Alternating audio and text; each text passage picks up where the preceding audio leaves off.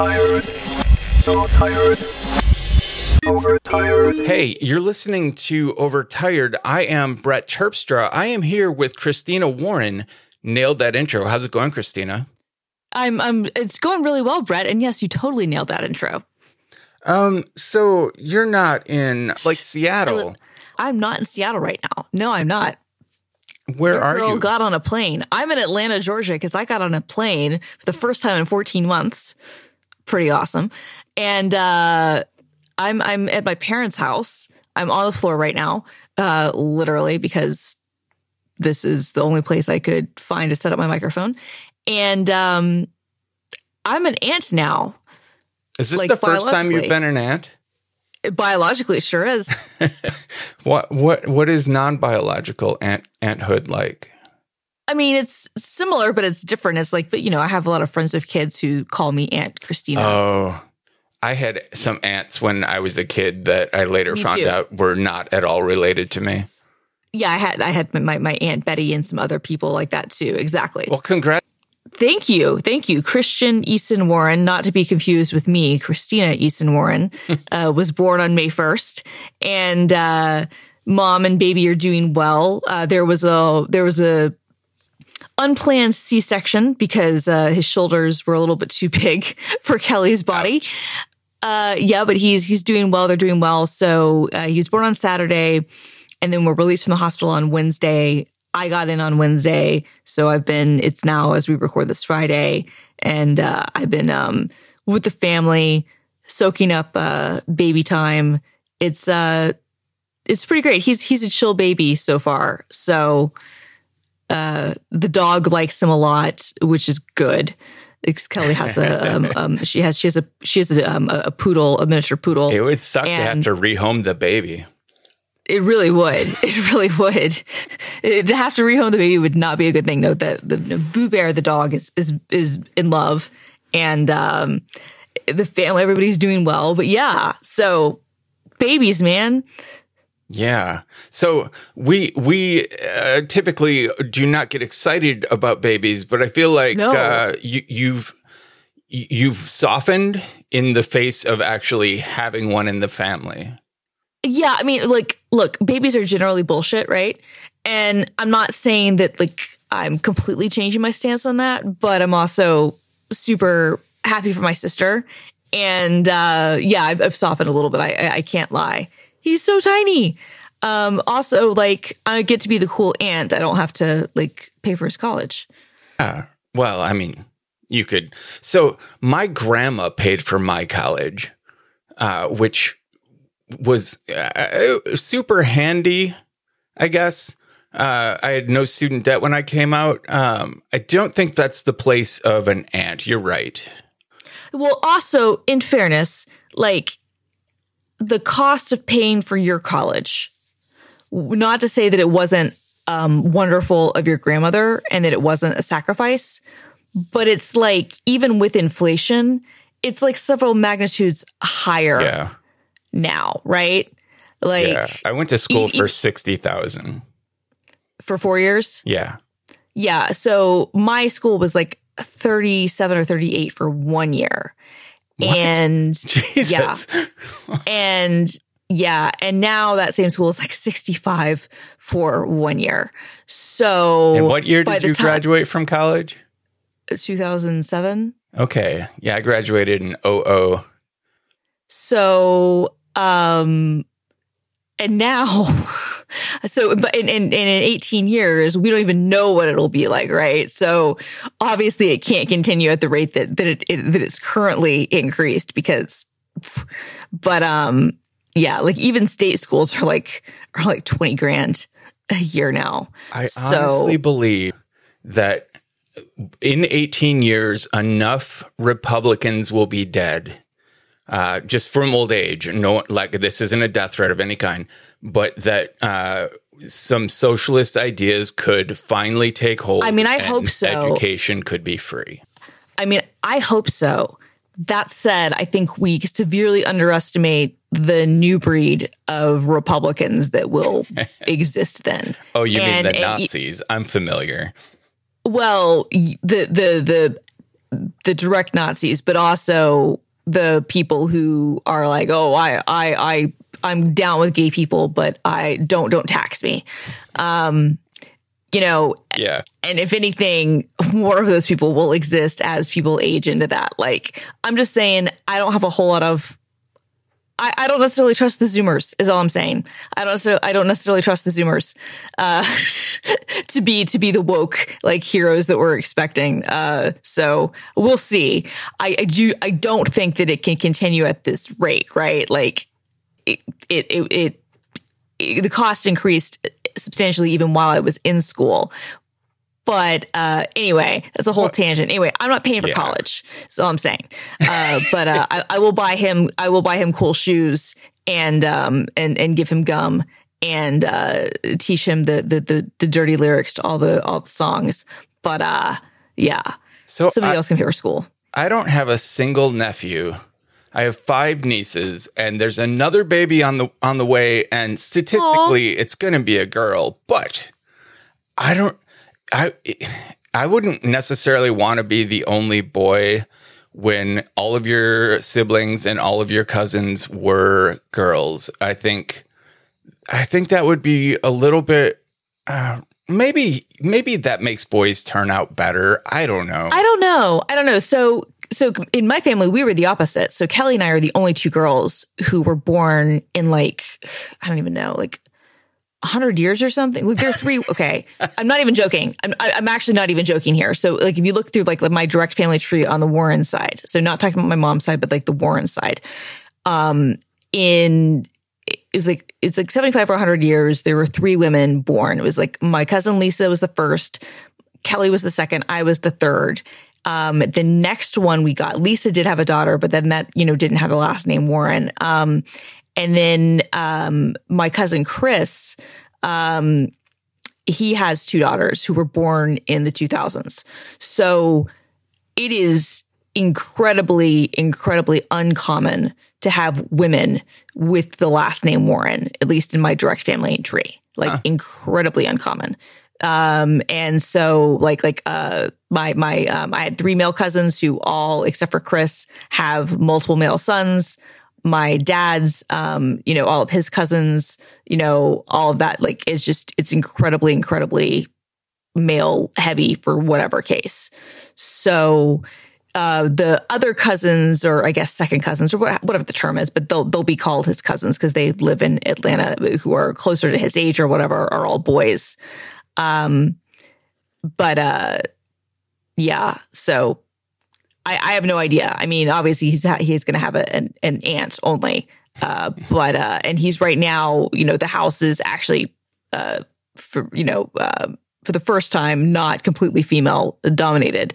Uh, you know, it's it's it's going to be three women and, and two men in the house right now, but um, at least in the house that we're living in. Um, actually, I guess it's male heavy if you count the dogs, but uh, but yeah. So I, I don't I don't know. All I'm saying is, is that this was one of those things where Kelly and I were the anomalies, and and he is like right on track. Like everyone, my mom fully expected to have a boy, uh, and was actually they were very certain that I was going to be a boy.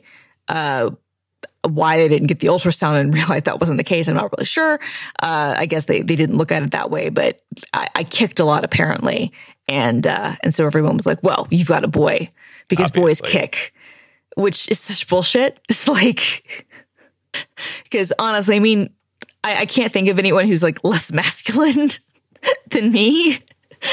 You know, in, in in those in those senses. So yeah, Oh man, I feel like we segue into talking about trans people in sports, but we're not gonna. no, we are absolutely not. I'm no. I actually have a lot to say on that, but I, I don't. This isn't Let's the not do it this week. It's not the week for this. Fuck Caitlyn yeah, Jenner. like Fuck this is so the fu- show. This just isn't the episode. I'm not. I'm not there today. No, I'm I'm not either. Again, fuck Caitlyn Jenner. Like seriously, fuck you, you fucking fuck. But like, But like about all of this legislation, like half of the U.S. states currently are bringing forward legislation I know, let's to not talk about it. illegal. I know. Let, let's let's let's stay in our zone for this week, and we will go into this because honestly, neither of us are, are athletes. Neither of us are like politicians, and Neither of us are have- trans. Um, exactly, exactly. That's a- the most important thing. Neither of us are trans. Yes. This distracted me early on. When you say you're on the floor, are you laying down? I'm sitting. I was laying earlier. Um, I can lay down. I I've always been on my side. curious what it would be like to podcast laying down. I did an episode of Systematic once with uh uh with, with John Jo- John uh from The Long Winters. What I am blanking on everything today. No, I'm laying down. Roderick, John Roderick. I did an episode with John Roderick where he was sick and he was laying in bed while podcasting and I've been curious about it ever since. So now I, I'm um, on my um, elbows. But yeah, You don't sound any different. I feel like it could work. yeah, no, because I'm I'm making sure that my mic placement is good. So I got a job. Yes, hell yeah. We knew I- that, but I started. we knew we knew this was coming, but you started your job. Yeah. So last week, listeners, we did not record because um of job stuff you, you needed to get ready and then I had some some work conflicts or whatever and, and we took the week off, which was great for you. So tell me all about the new job. How's how's onboarding going? Welcome to Oracle.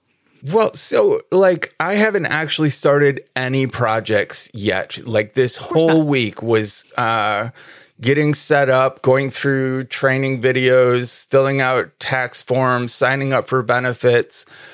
Despite that, I've had to be in one, two, three, five, like 10 meetings in the last Oh, yeah. four days. Uh, and in those meetings right now, like I spend the whole meeting looking up acronyms and Uh-huh. and projects in Confluence Yes. to figure out what the hell everyone's wait, they're talking, talking, about. About. Oh my god, this this this mirrors my experience when I joined Microsoft to a T. Like my first several weeks, I had like a whole onboarding plan where I was in so many meetings for like all day and I had no idea what anybody was talking about. I had to look up all the acronyms.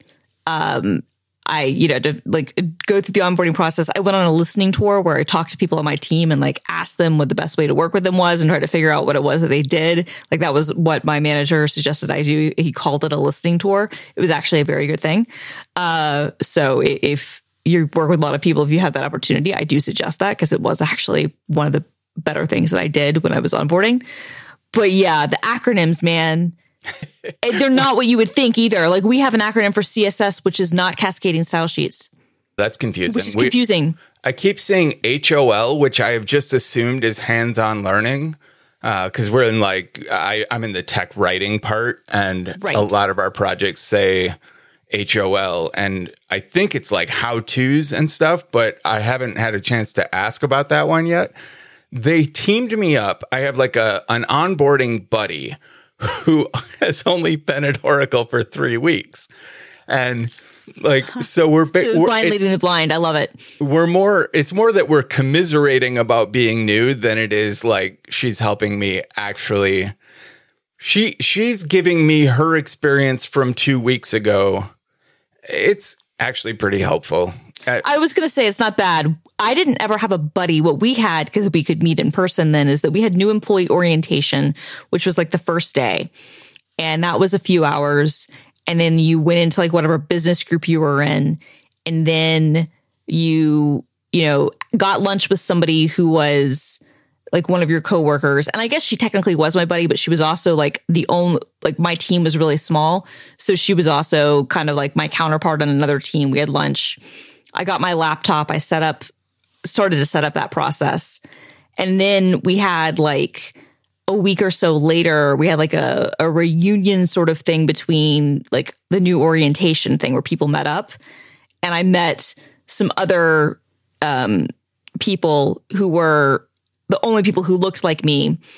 But this was all their first jobs out of college. And that was clearly not me, but everybody else was like well grizzled into the corporate America thing and like looked older.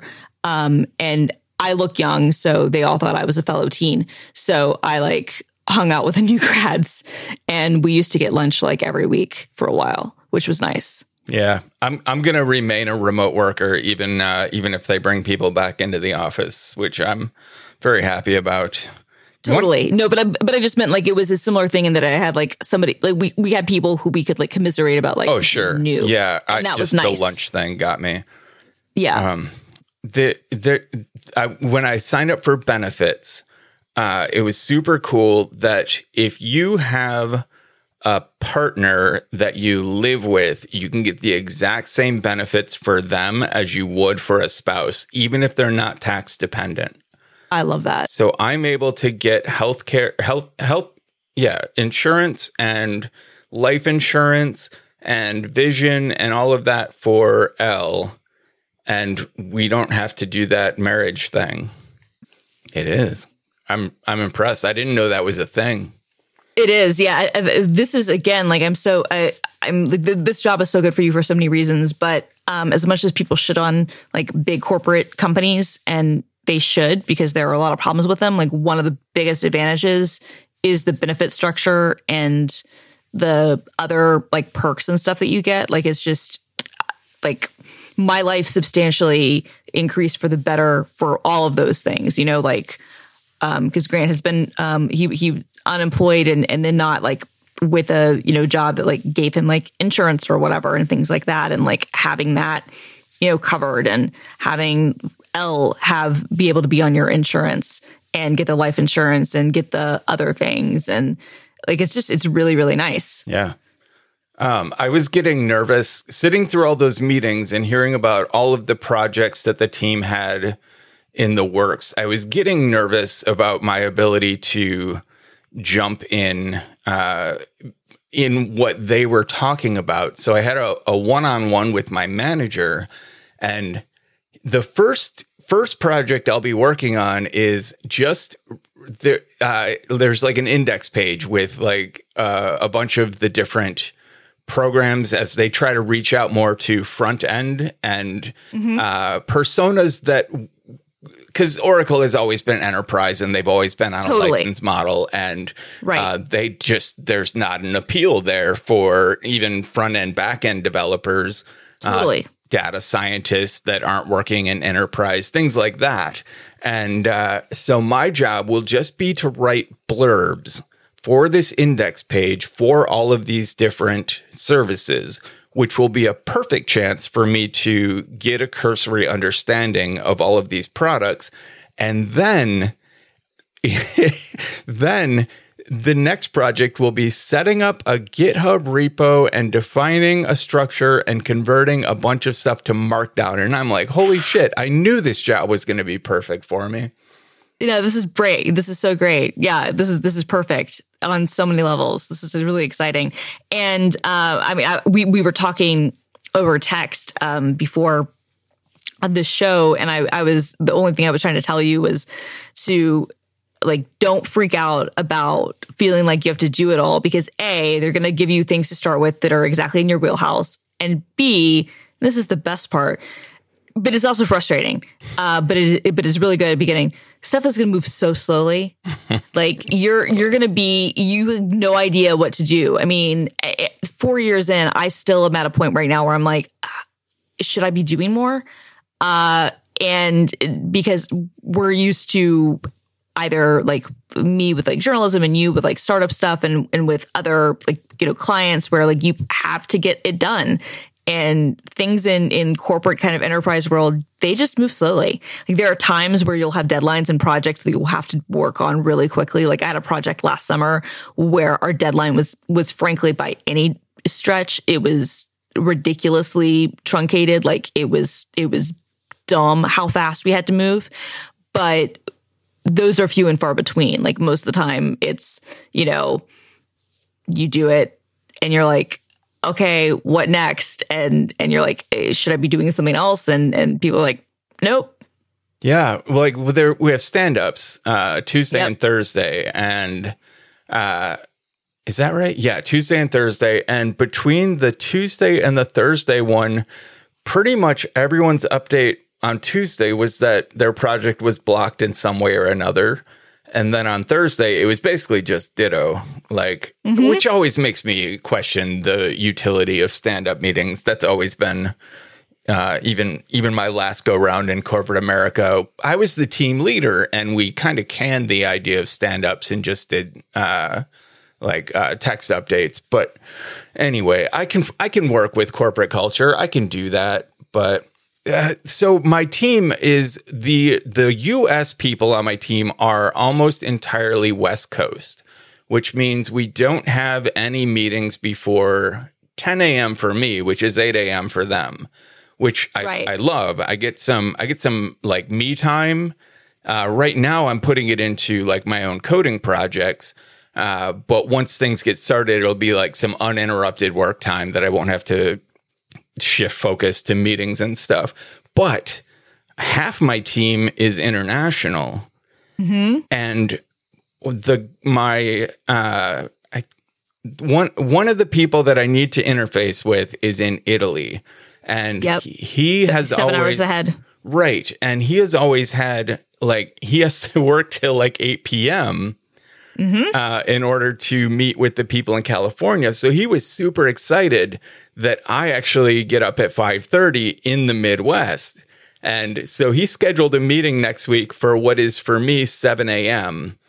And I'm gonna take it. I'm I'm gonna try it. Uh, I I kind of don't want to set a precedent that I am available before 8 a.m. my own time, but we'll see.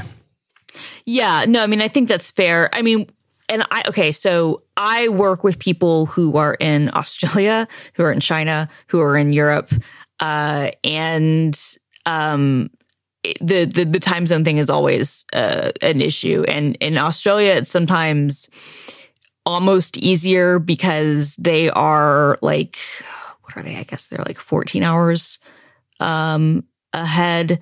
Um, and, uh, or something like that, or, or 16 hours. I'm not even sure how many hours ahead they are, but they're, it, it, you, you can almost, it's one of those things where like at 3 p.m. my time, it's like early for them, but like not too early for them to be like dead asleep, right? So it can be like maybe like 9 a.m. or something. Sure. Um, and, uh, so, so we, we can find 9 a.m. the it next day. well, yeah, yeah, yeah, yeah. um, and and so um, the Europe ones are hard on the West Coast, exactly as you described, because it's like a ten hour difference. It's it's it's nine or ten hours depending on what um what country they're in. But it, and like for you, I think it's it's uh seven hours Yeah. for Italy. Um, cause it's, it's six for East Coast. And, but then there are some countries where it might be like an hour ahead or behind. I don't, I can't do the math in my head right now.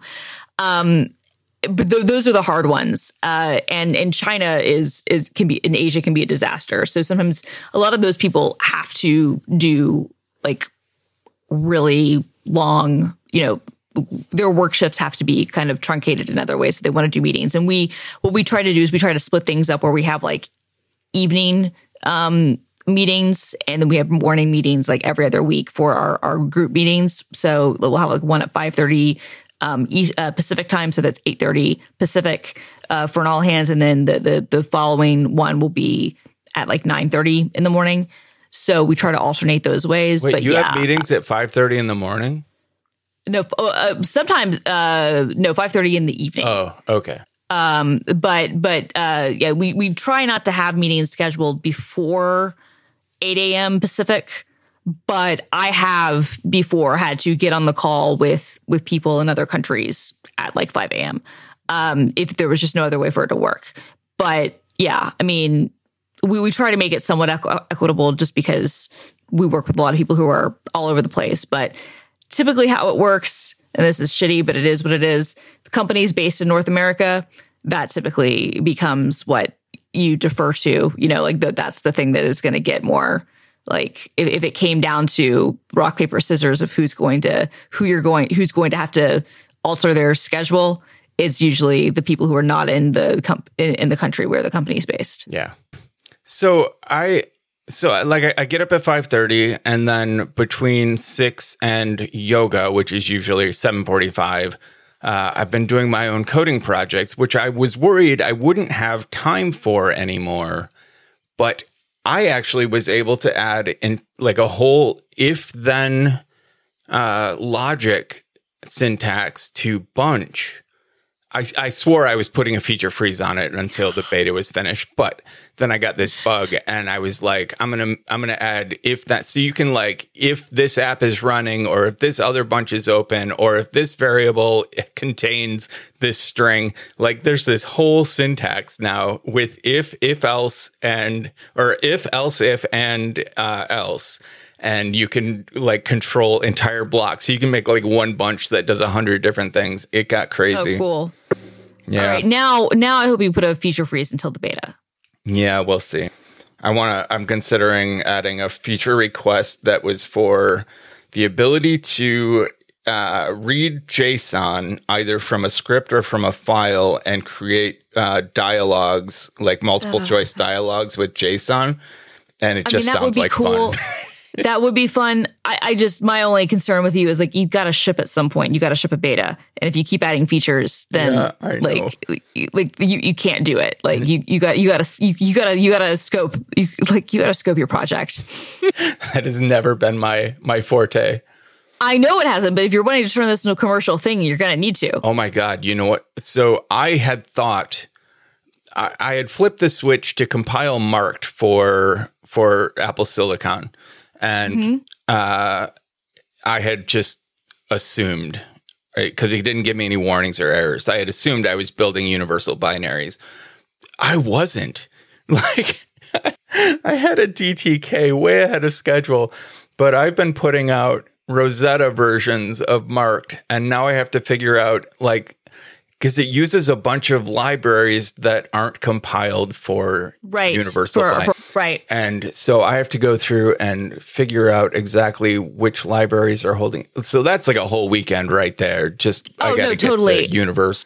Yeah, I mean, my my hope is that by now maybe a bunch of those libraries, like other people, have compiled them and updated them. You know, um, since it's Well, been yeah, uh, and part like most of them are open source, and I can just recompile them. I just have to. Well, that's what I meant. Like you can recompile and, and, and do it. Like you, you're going to have to recompile and like that's part of your weekend thing. But I'm hoping at this point, like most of the libraries have already been updated, uh, you know, at that point. So it, it'll be a weekend, but hopefully it won't be too much of a, of a pain. I have I have more to say about Apple Silicon, but uh, first I, I wanted to do our our review segment. Yes. We we have some new reviews. Uh, Jr. Excellent. Thank you. Thank you, listeners. Yes, and and keep them coming. Jr. Duncan's five stars. If you know of Christina Warren, you know you need more Christina Warren content in your life. Parentheses. Sorry, Brett. I'm a recent listener and still getting to know you, but you seem cool. Over, you, JR. Overtired brings even less filtered Christina Warren, Taylor Swift coverage, nerdy programming and tech stuff, parentheses, no, like really nerdy, and mental health discussions too. What more could you ask for? That's awesome. And uh, JR, you're going to be a huge fan of Brett because Brett's the best. And then uh, from Final Broadcast, Cool Weirdos for Cool People, a podcast about whatever the hosts want, like a morning chat show, but made by people that aren't Botox and reading teleprompters. It's brilliant. Check it out now. And then my favorite one, it's five stars, but it's titled Over Tailored is the Worst. Yes. And, yes. and the yes. review says, JK, I love it a lot. Over tailored. Oh my God. Why have we never thought of that? I'm dying. I'm like actually dying. That's so good. Um, I can't remember if we read this one last time or not, but from Dayton TP, it's just titled I Can Relate Five Stars. For someone with anxiety, OCD, and stays up too late each night, I can relate to many of the topics and discussions on this podcast. I have also been in software development for over 20 years, so I enjoy that side of the discussion as well. I love the, these reviews are help. We don't get a lot of like uh, uh, analytics on who actually No. listens to this show. We just get numbers. We know this many people are listening, but we don't know who they are. So these reviews kind of give us, like I had assumed, uh, we had a tech nerd kind of group, but this this helps prove it. It does. I love it. Thank you, listeners. You're the best. And uh over tailored. Oh my God. Yes. Um, who that was from Colony FM is cool. Colony FM is cool. That's so good. And uh, th- thank you, listeners. And also, uh, just want to go back uh, before we go into our, our, next thing, which I think is our ad read. But I just want to say congrats to you again on the new job. I hope you're enjoying things. And I know it's overwhelming at first, but I'm yeah. so excited for you. And I think that this is going to be really, uh, really good. Thank so. you. Thank you very much. Um, okay. So, wait, wait, this isn't, I had the ad read edited. Oh no. It's on the other machine? It is. All right, fuck it. I'm gonna we're we'll do it live. Yep. Wouldn't it be great if there were a pocket sized guide that helped you sleep, focus, act, or maybe just be better? There is. And if you have 10 minutes, Headspace can change your life. Headspace is your daily dose of mindfulness in the form of guided meditations in an easy to use app. Headspace is one of the only apps advancing the field of mindfulness and meditation through clinically validated research.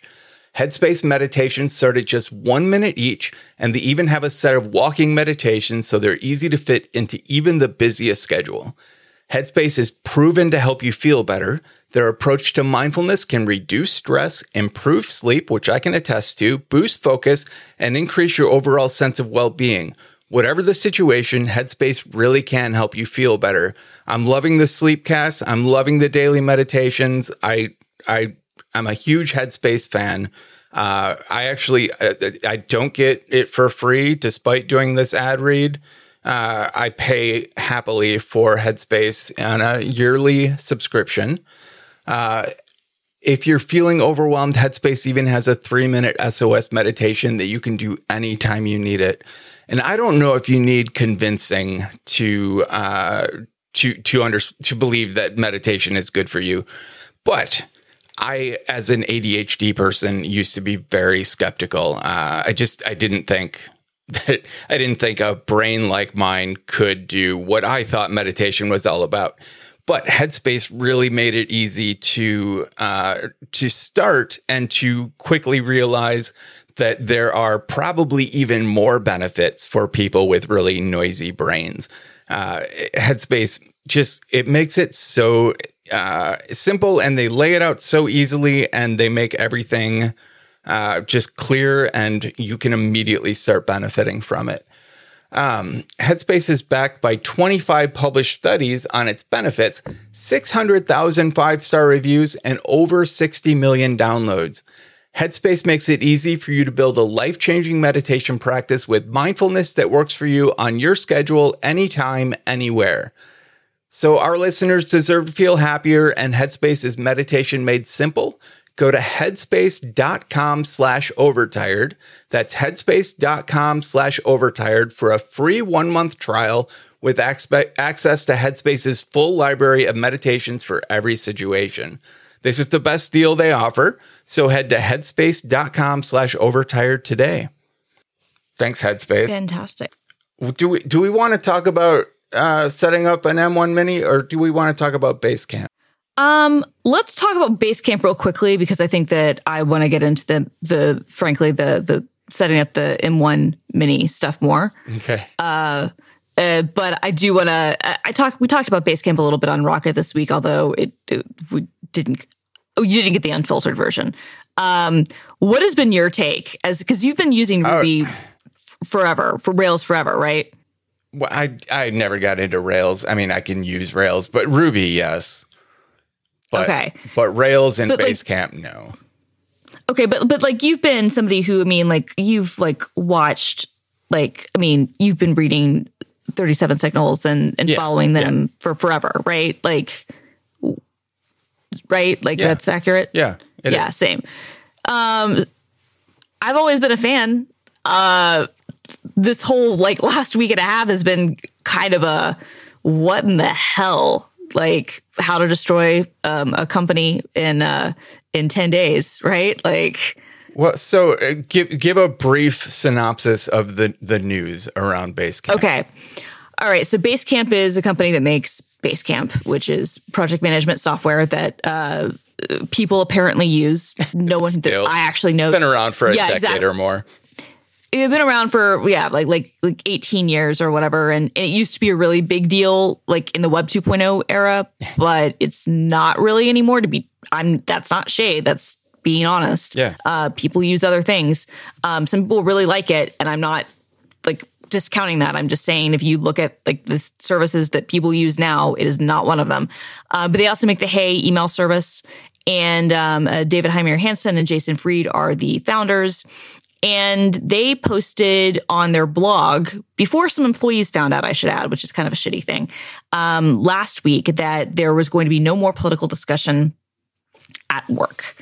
And um, that seemed kind of weird. Oh, and they were also cutting, to use their term, paternalistic benefits, which basically meant like wellness benefits and, and some other things, which kind of amounts to a pay decrease if, if you really think about it, they're like, oh, well, we'll give you the cash sum for this year, but they didn't say anything about next year. And given the changes that have since happened, I kind of feel like those, that money is probably not going to be guaranteed for next year either.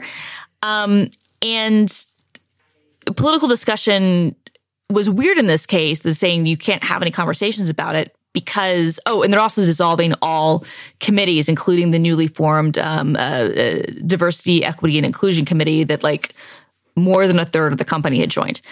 Um, and them saying that they weren't going to be doing politics was kind of weird because they are famous for being very outspoken on their blogs, in Congress, uh, and uh, on, on podcasts and on other things about a the way that like they believe that work should be done and the business should be run. You know, they like hold themselves up as kind of like these scions of like, we know the correct way of like running a business and, and, and, you know, doing things the, the, the best way but also they have been like very outspoken against um, uh, policies in the App Store and and what what Apple is doing in the Apple versus Epic trial, testifying in front of Congress about you know against you know big tech and things like that, which I'm sorry, I think uh, are inherently political acts when you testify in front of Congress. So it seemed a little weird that that would happen. And they later then put a blog post out clarifying, oh no, we can still talk about politics in our own spaces, even though the their blogs are de facto company blogs and in front of Congress because that's related to our work, but no one else can have any conversation about it. Then reporting came out and it came out like we were like, well, what happened? Like what what's what's the big deal here? And it turned out that there was a list that was created more than a decade ago um, called Best Names Ever, which was, you know, kind of a place to collect the funniest sounding names um, of customers, which is not a great look. But I, I mean, I've worked at places where, you know, you make fun of stuff that comes in. Sure, probably would. But that's guaranteed to be racist. Form. Like even if it doesn't start out racist, it's going to be racist. Oh, one hundred percent. It's also one of those things where, like, even if it's like you, your intentions are good or whatever, and, and, and or you know are not good, but are, are like I guess benign. Don't don't create the list. I don't know. It just seems to me like that's just don't like an obvious thing. Trail. Yes. Like, I'm sorry. I mean, and I say this as someone who, you know, worked at a company whose entire campfire, oh, campfire is also a product they used to make and then they killed and let Slack basically exist. Slack wouldn't exist if campfire had still been a thing, but that's a whole other digression. Um, it, like, I worked at, you know, Gawker Media, whose Campfire and Slack histories were admitted into evidence in a court case that did not, that played a not insignificant role in the jury, the idiot jury in Tampa siding with Hulk Hogan, um, and bankrupting the company, uh, because stuff that people write in the company chats, when taken devoid of any context, uh, and even with proper context can be horrifying when you see how people are talking amongst friends and coworkers and stuff, you know, especially if you're, uh, journalism is a little bit different because you tend to be really macabre and really edgy. But even in normal work times, you know, there's stuff that people say that isn't going to be the best if you look at it from the outside, right? Yeah. So I don't know my feeling is reduce the paper trail of like the the racist like list making fun of people's names as much as possible. So people brought up this list and were like, "Hey, this isn't a good thing. We should get rid of it." And then there was debate about whether or not the list was racist, I guess. And DHH went through the campfire logs and found that somebody who was arguing against the list now, who was like, this is not okay, had apparently contributed to it like a decade ago, which you know what? People are allowed to change and grow and evolve. So he finds this and like pulls it up as a receipt. Well, you you commented on this before as kind of an aha gotcha, and then says some other things, and then he got reported to HR. HR did nothing because he's the founder of the company. So what are you going to do? He also none of the employees have shares in the company, so like they have no power. Um, and then it was like after that investigation that they were like, you know what? No one can talk about politics at work. All right, that was last week. Then at the end of last week, there was an all hands meeting that was very contentious. And after the meeting, a third of the staff quit. Like 20 plus people left the company.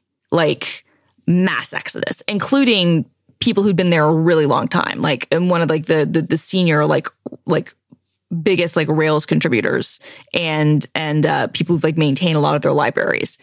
And then the subsequent recording reporting came out and said, well, the reason that the exodus happened was that a guy who works there, who was like been there for 18 years, who ran strategy and one of the most senior employees, got into a fight with a black employee about whether or not white supremacy existed.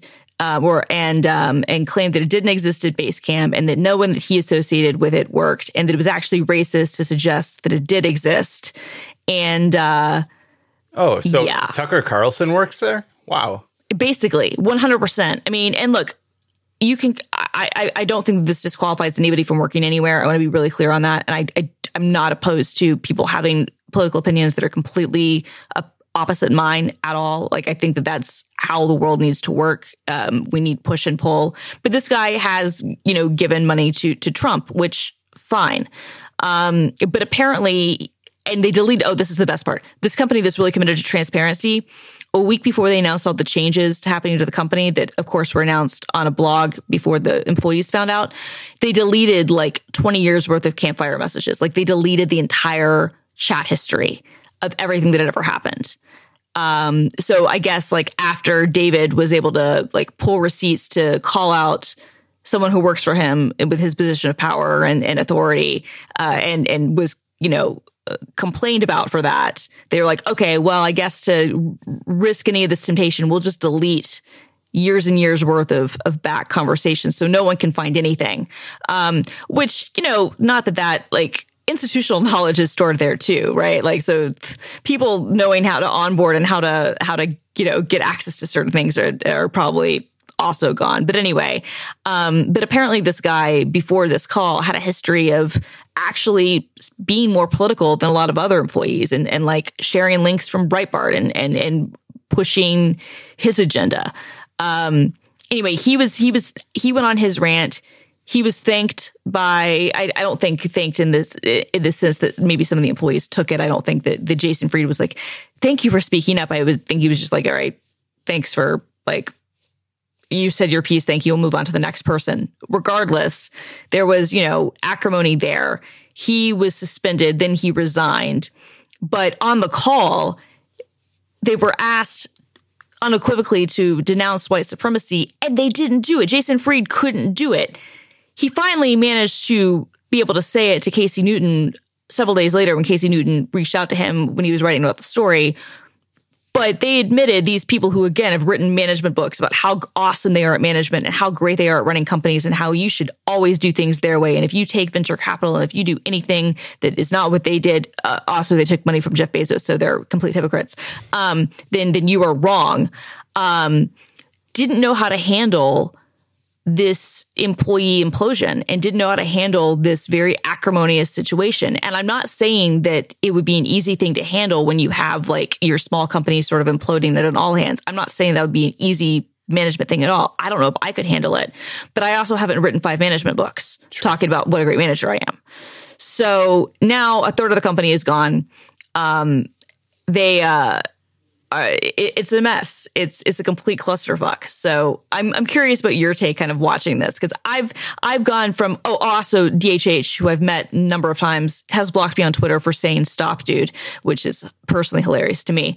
Um, but uh, I, I I've watched with kind of mixture of horror and then like almost like bizarre like not enjoyment because I feel bad for the people who work there, but it's it's like been macabrely entertaining to see something implode so spectacularly completely from their own doing. I guess my only reaction, I don't have any uh, emotional investment in in Basecamp. I I get some entertainment, uh, some disappointment, sure, Of course. but yeah, I mean, really, it's just uh, kind of a holy shit moment, like watching everything implode, explode, however you want to look at it. It's it's uh, it's a lot. I uh, I don't have any real strong feelings though. Yeah, yeah. No, I, I think that that's probably similar to where I am. I just, I, I initially I wanted to talk about it because DHH blocked me on Twitter, which was just the most like thin-skinned, dumbass thing you can imagine. Well, he was having a even- bad day. I mean, granted, but he blocked anybody that seemed to respond to him because he was twi- he was trying to tweet through it. This was this is his biggest mistake. Never, ever, ever try to blog or tweet through like the shitstorm. Like if you become the uh, there's this this great tweet uh, that happened like a year ago, which is like every day someone on Twitter becomes the villain of the day, and your goal in life is to not become that person. Yeah. and that is absolutely true. There is one person every day who everybody piles on, and you know, um, I haven't ever been the the villain of the day, but I've been the victim of people piling on me. Uh, ironically, a lot of times people now in the context bring it up of like people on the left like piling on. I've been piled on by the right. Like I've I've had you know like uh, Glenn Beck and people like that like try to get me fired. Um, and uh, it's not fun. Um, I, I've had people send me like Holocaust imagery and shit to my Instagram, and uh, you know, it, it, it's it's not it's not a fun time. Um, and I, I don't wish like some of the pylon that they're getting. I don't think it's deserved. You don't want to be that villain of the day person, but if that happens to you, the absolute worst thing you can do is to try to tweet through it and try to like respond to people and defend it and whatnot. Like that is the worst Just thing you can do. dark. Exactly. and like out. Just wait it out. Like and and and I don't even think you need to deactivate your account because I think sometimes that makes it worse. Just shut up because it will pass. And that's all I was trying to say to him. I was just like, dude, stop. Like like stop like you're you're making this worse. And uh apparently that offended him very much and he blocked me. I wish I was like, okay, well, I wasn't really speaking out that much except to say that I thought that there were certain ironies in this. But now, fuck it, you can't see my tweets anyway. So, um, I, I again, it's like watching a car wreck. I don't know. And now we segue feel- into our Yeah. avoidance of talking about the myth of cancel culture. One hundred percent, one hundred percent. Uh, But but now now speaking of car wrecks, let's talk about setting up your M1 Mac for work. Okay, so here's the situation. I had a an Intel MacBook Pro that was working great. I loved it, but then I got this uh, five hundred dollar certificate from Apple, and I had a little extra cash thanks to paying off my credit cards. Thanks last week's sponsor and uh, and a new job. And uh, so I decided to get a, a pimped out new Mac Mini, and uh, I also got a, a laptop from Oracle. So right now at my desk, I have two laptops and a mini and a hub that has my display and my keyboard and everything that I'm kind of using as a manual KVM where I just like pull the USB C cable out of one and stick it in the other, depending on which one I want to use, and then use uh, screen uh, screens to like VNC between three different computers. And then I had to write a, a bunch that put a small image in the lower left hand corner of the display to remind me which computer I was on at the time. Because my goal has been set them to set them all up very similarly with like the same dock layout and the same app uh, configuration and everything.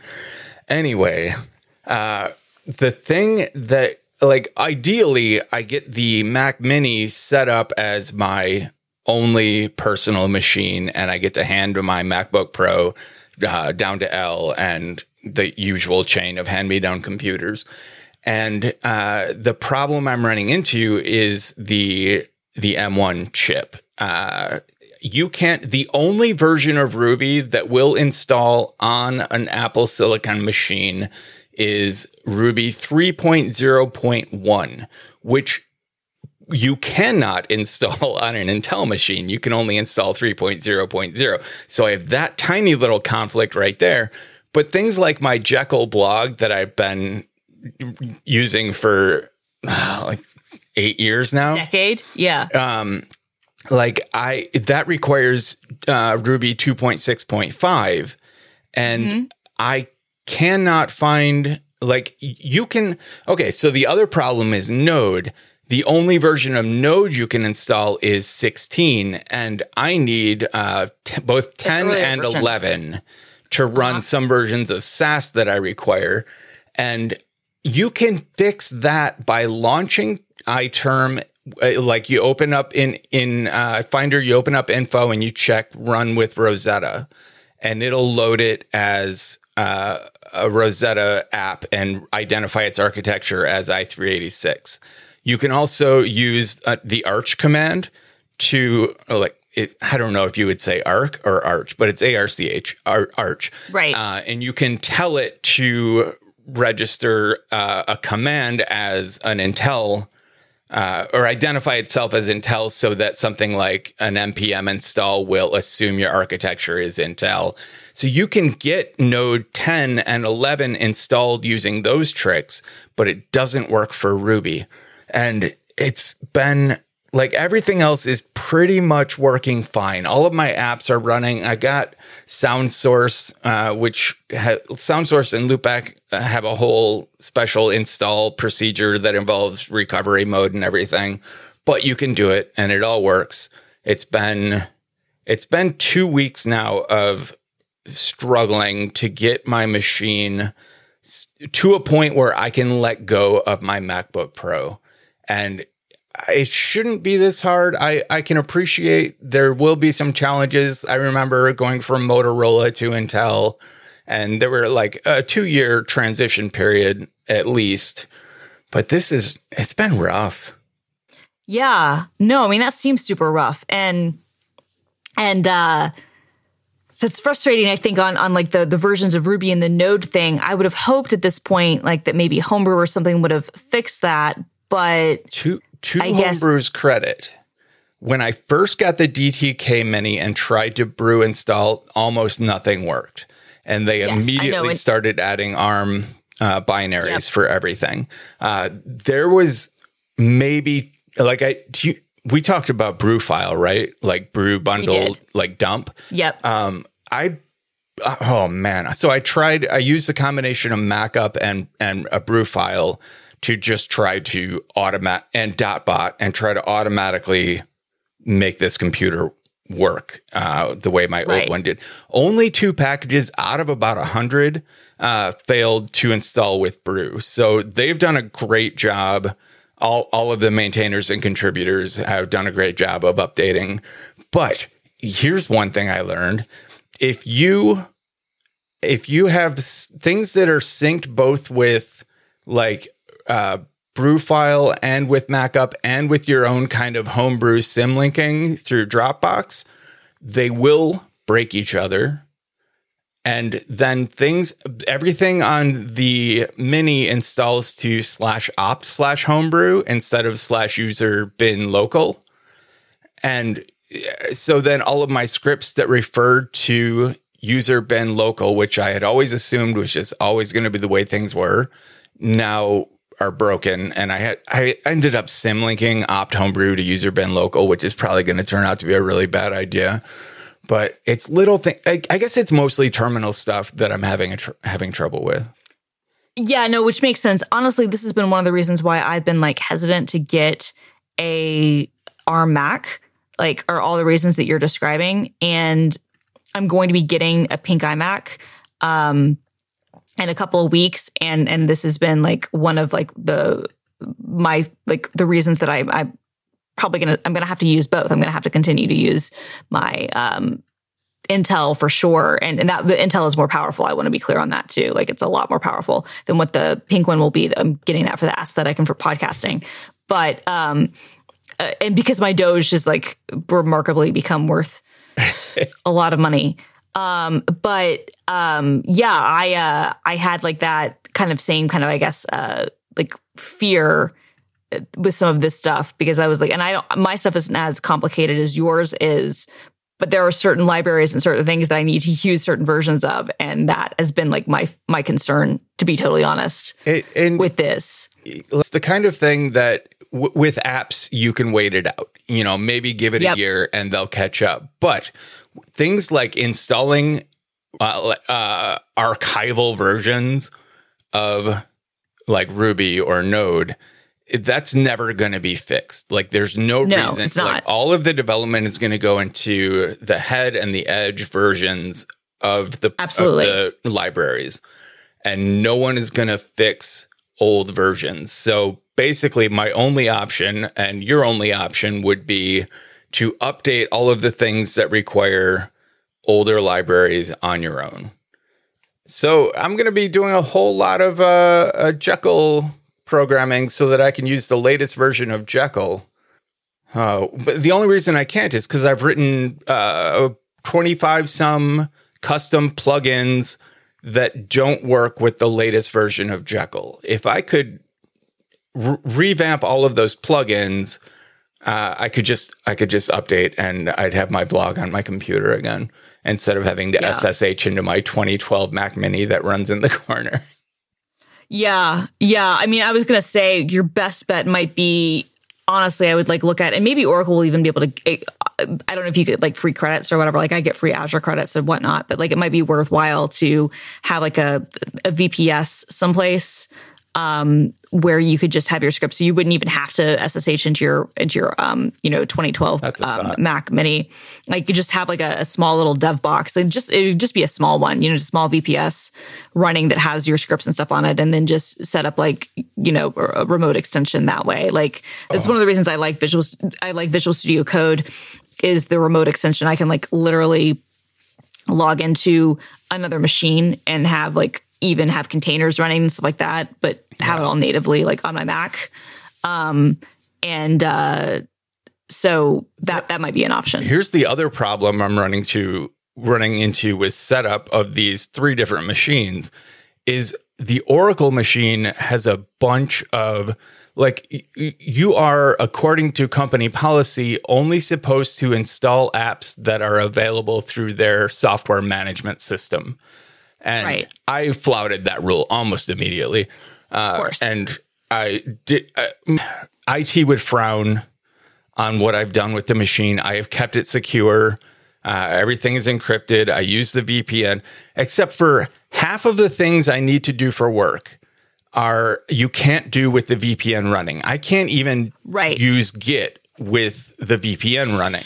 But I also can't use I can't right, it blocks all traffic. Jesus, Right. Wow. It's it's it's intense. And uh, I can't use like Zoom without the VPN running. So I can't simultaneously be on Zoom and pull a Git repo from GitHub. It's not ideal. That's not ideal. So how do how do other people deal with that? Because I can't imagine that you're the only person who needs to both be on Zoom and use Git. Um, So I have a, a question in the IT Slack channel uh, to, to asking about how, how if there's a way to like tunnel through the VPN or something. Uh, at one point, on I installed the VPN on the Mini, and it gave me the option to turn off filtering and then it didn't actually seem to do that. And next time I looked, that option was gone. So I have no idea what's going on there. I, in order to install the VPN on my Mini, I had to, you, I had to uh, like uh, trace the traffic when I did the install on the Oracle machine. I had to trace the traffic because you can't install software when you're not on the VPN, and I didn't have the VPN, so I couldn't install the VPN software. So I traced, Right. I traced the traffic, figured out where the package was coming from, curled it onto the Mac Mini, and then was able to install the VPN. But they make it really hard to install the VPN on non-Oracle machines. It all seems a little bit uh, convoluted to me. That's been that's been a whole trial in and of itself. Yeah, yeah, no, I mean, um, our setup, God, thankfully, is not that intense. Although there are a lot, I'm not surprised that like your stuff is locked down. I'm I'm surprised you can't use Git and Zoom at the same time. And that seems really intense. But we do have weird things about how our machines are provisioned. Um, although it's gotten better, and they've they've especially as people have been forced to work from home, they've had to get better about like not requiring people to be logged into the VPN for everything. Some of the stuff can just be authenticated um, in in other ways. Single, but like if people exactly, um, and uh, you know, it helps when when we own Active Directory, um, and uh, like, but we do have an instance like people who want to use Linux as their main machine. The VPN doesn't work on Linux. however, however, people have figured out a way to get a VPN that will be compatible with like whatever the Cisco, you know, VPN thing that we use is. And then there's a way where you can extract the file and run other commands and it's completely unsupported. But people have, and they, they have it, you know, um, um, in, in the, the, the team stuff. And actually there's even a documentation thing in, in DevOps, like the describing the process of how you can get your VPN running on Linux. Um, that's wholly unsupported, but people have been able to do. So I would I would think that you are definitely not the only person at Oracle who's running into this problem, and uh, I would look for like wherever your mailing lists or other sorts of things are, which are if it's like Microsoft, and, and I, I can't imagine it's that dissimilar. Most companies are like this. They're probably exist in five or six different places. So there's probably a Slack. There's probably like an actual mailing list. There might even be, you know, like a, uh, like some sort of you know website or in the intranet or whatever that people have put stuff in. Oh, the int- the internet yeah. is like ten different intranets. Oh God! Here's something cool I mean, though. Uh, yeah, there's an authenticator app from Oracle that gives you every you know like a two FA six digit yes. number every 30 seconds. It changes. You can set that up and use it as GitHub 2FA too. That's awesome. Two different so tabs on it. That's awesome. So, so, so that's using like the TOTP standard, I'm guessing, which is nice. I don't know what TOTP means. This is one of those acronyms uh, I would be looking up in the background during this meeting. Well, TOTP, I can't think of what it stands for right now, but it, it basically Google uh, uh, started using it for Google Authenticator. And so Authy uses it. Um, 1Password uses it. Yeah. It's basically the yeah, common this is, thing. But this like is you, basically an Authy clone. Yeah. So basically, like if you scan a QR code, like when you're setting up you know, stuff like so that's TOTP. So that's pretty awesome because ours, our authenticator app, um, you can use with a lot of things, but it it can't it can't be a full Authy clone. So like I still need to run Authy and my Microsoft one. Yeah. Um, the nice thing about the Microsoft one is that it does now have a prompt where I think Authy does this too, but like if um I am at a website and it needs to open, a notification will come up on my phone. I tap the the banner and it immediately opens up the app. So I don't have to like leave the website and and, and go into the app. Like it'll immediately like little banner comes up and says this needs your authorization. Tap it, unlock it, and then I can copy it and, and then go back. So it, that's nice. it would be you know how in uh, iOS whatever twelve I think it started if uh, if a, a 2FA code shows up in messages it'll mm-hmm. just yes, it'll, it'll fill, fill it in, in automatic. I wish they I wish this could do that. It did yeah. take me a second to realize I could just tap the code to copy it instead of like trying to memorize it and switch back to the app. Obviously, that should have been uh, apparent to me, but yeah. Anyway, no, but that's nice that at least the, the 2FA thing can be, you can like use one thing for everything, which is nice. Um, I have to use two 2FA apps, technically three, because I also put for some things, I put it in 1Password so it'll autofill. Sure. Um, we're lucky in the sense that, and and I didn't realize this until after I'd been at Microsoft for a while, and people who'd worked at other places like told us what it was like. They are pretty open about how you you can provision your own machines because um, you can bring your own machine, and they're even open about how you can provision like work issued ones. Um, like technically, my my Mac is a work issued machine, but it's provisioned as if it's my own. But there are still like you said like there are limitations and there's some stuff you can do. Nothing like running git and and you know the vpn at the same time like none of that. Although if you're on the corporate network there are certain applications you can't run. Like you can't run a torrent client. It just won't work um, which is understandable right like i i get that um, but also there could be legitimate need needs to you know run a torrent client if you're trying to download uh, sure. like a something that's really difficult so then what you have to do is you have to run a VPN on top of the VPN. Yeah. Do you want to hear one more tribulation? I, de- I absolutely do. So obviously, I'm signing in and out of the VPN all the time, right? Yeah. It doesn't store your credentials. You have to enter the password every time. Oh no. So it means Oh no. it means popping up 1Password, no. searching for Oracle VPN, uh, right right arrow, copy, enter to copy, refocus the dialogue, paste the anyway. So what I ended up You're doing going to script to this, aren't you? yeah, yeah, totally. I uh, I ended up initially I put it on uh, key binding that I could just hit Totally. a sequence of keys and it filled in. But that's that stores the password in plain text, which I knew I would Absolutely. That- get in trouble for.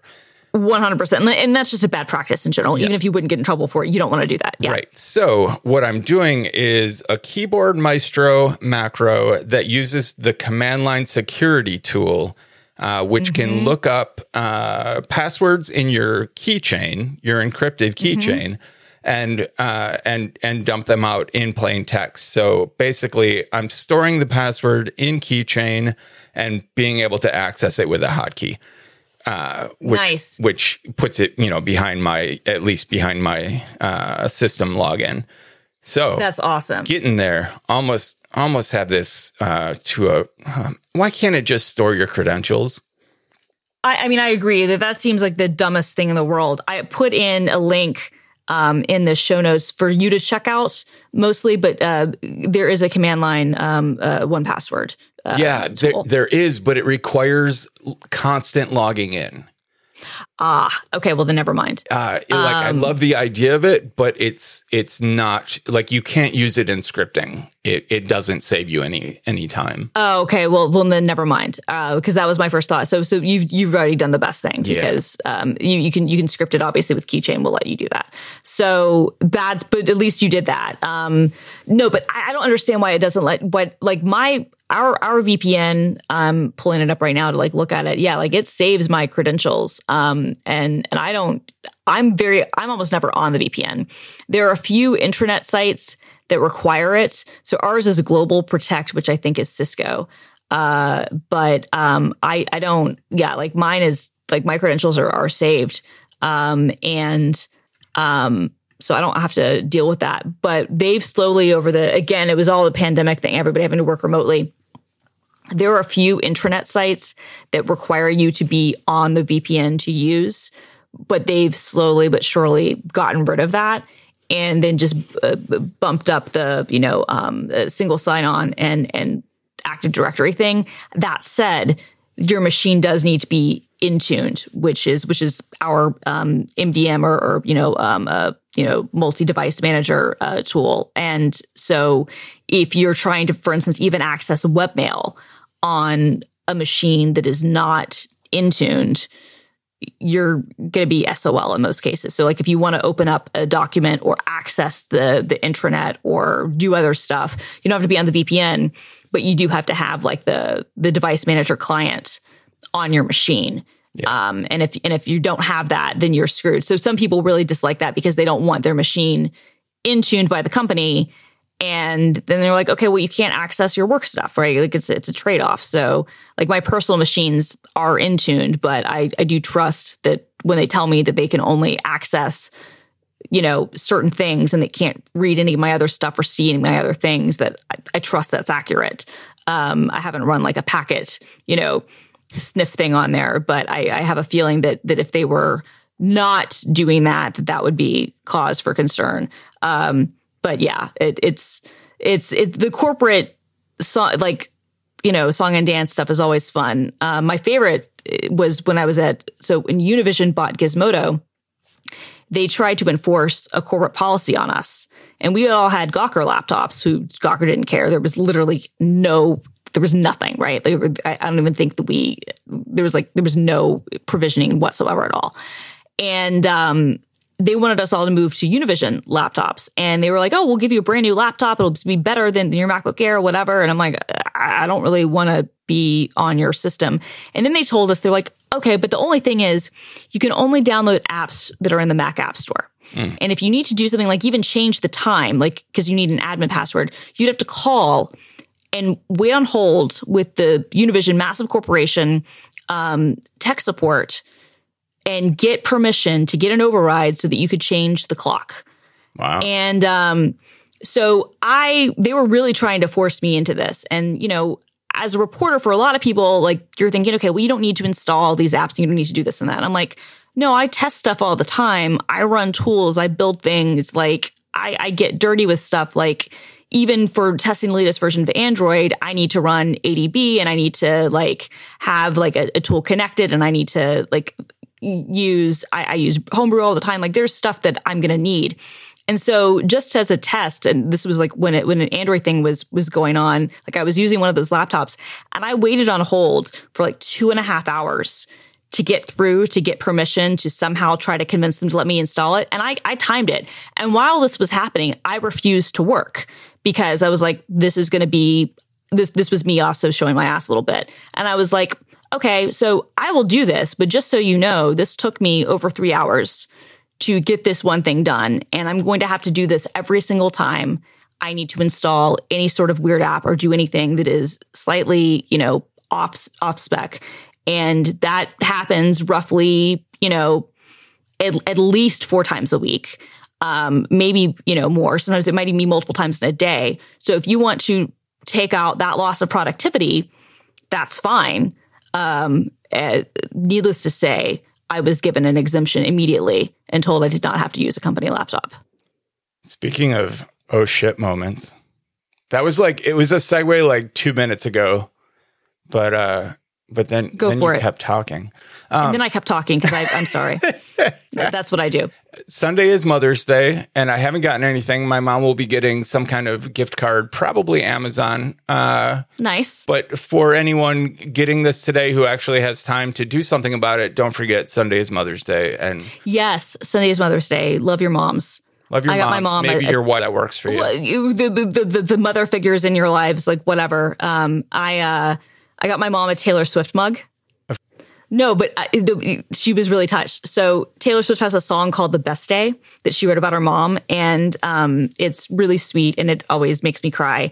And it was re-recorded on Fearless because it came out on Fearless, and because of course she just re-released Fearless, she has all this merch that was associated with that for Mother's Day, including Mother's Day cards that had some of the lyrics on it that were sold out by the time I got the the email, which was upsetting. But I got a mug that said I had the best day with you today, which is like a lyric from the song. And I sent it to my mom and I was hoping to be there by Mother's Day and it arrived last week and my mom just like sent me a text saying the mug and because she didn't know who it was from because it just was addressed to her and and I did a bad job with that. and I just assumed that she would know that if it said Taylor Swift that it was me. Apparently she then texted a bunch of friends and was like she'd spent time with them and she was like did you send this to me? And they're like we have no idea what you're talking about. Then she googled the lyrics found the song listened to it cried. And um and was was was like very very touched so i did manage to work taylor swift into I was our going to say podcast we had we Day. had we had uh, some health stuff, we had some tech stuff, we even had some politics, and boom, we hit Taylor Swift in overtime. We did in overtime, yeah. But yeah, but but shout out to your moms, to the moms out there. Um, I'm um, I'm excited. I'm going to be here until the 15th, so next week we'll be recording from um, Atlanta on the floor as well. Um, and uh, I am I'm excited to be able to spend my sister's first Mother's Day with her, which is which is neat. Um, but yeah, uh, one more. I know we're already in overtime. But one more quick thing. This is hilarious to me because I I know nothing about baby stuff. I know nothing about baby tech, and so now I'm kind of getting inundated into that world a little bit. And um, I want him to listen to cool music, and I want him to have stuff. And so I was like, gonna buy a little Bluetooth speaker that could attach to the crib. And then I was like, "Ah, but I don't want that because I don't want it to always have to be paired to a phone to be able to play from Spotify or Apple Music or whatever. And then I was like, well, maybe I should just get a HomePod Mini and that would work. But HomePod Mini still doesn't work with Spotify. And my sister has Apple Music, but me, but she might want to change. And like, I don't know. I love the the Apple ecosystem, but I always feel weird about forcing that on like family members. Sure. So Amazon makes an Echo Dot for kids, which is both horrifying but amazing to me. So it's an it's like the normal Echo Dot, but it looks like this one. One looks like a panda and one looks like a tiger. I got the one that looks like a panda, and it apparently has like some kid controls. Who knows if the privacy things are any different? That is a Kelly problem to deal with. That is not a Christina problem to deal with. But um, I ordered one of those from Amazon, and uh, today I learned is one of those things. I was like, there's a whole lot of like baby tech shit, which I've been, I guess, like tangentially aware of, but I've never had to care directly before. You're Like, gonna be a great aunt. It's crazy. Yeah. I, I hope so. I hope so. Um, I've been buying lots of um, shoes and clothes for him already. Yeah, you. I, I just get to be weird Uncle Brett. I'm the only, the only non-Christian in the family, and I think they're warned not to get too close to me. But Yeah, no, it's going to be awkward for for Christian when he learns that his namesake Christina is in fact not religious. But again, that's that's that's that's that that's that's a future Christina problem to deal with. Um, I feel like. I feel like it's time. Like we we we didn't even finish our list of, No. of topic. I told you we were going to fill the hour. We we overfilled going the, hour. the hour. We Hey, over. that's good. We, didn't have an episode last week. We over tailored. Right. over Taylor. That's the best show. That that that does uh, that almost could. No, I almost want to save that episode title, but like that's such a that's such a good. That's so good. Over Yeah, we're, we're going to save that for an episode where we truly talk too much about Taylor Swift. Absolutely. right. Maybe when she re- when she re-releases 1989, and that's like your jam. That that'll be the over tailored episode. All right. Well, Christina, get some sleep. Get some sleep, Brett, and congrats again on the new job. I'm so happy for you. Hey, thanks. The system is going down now.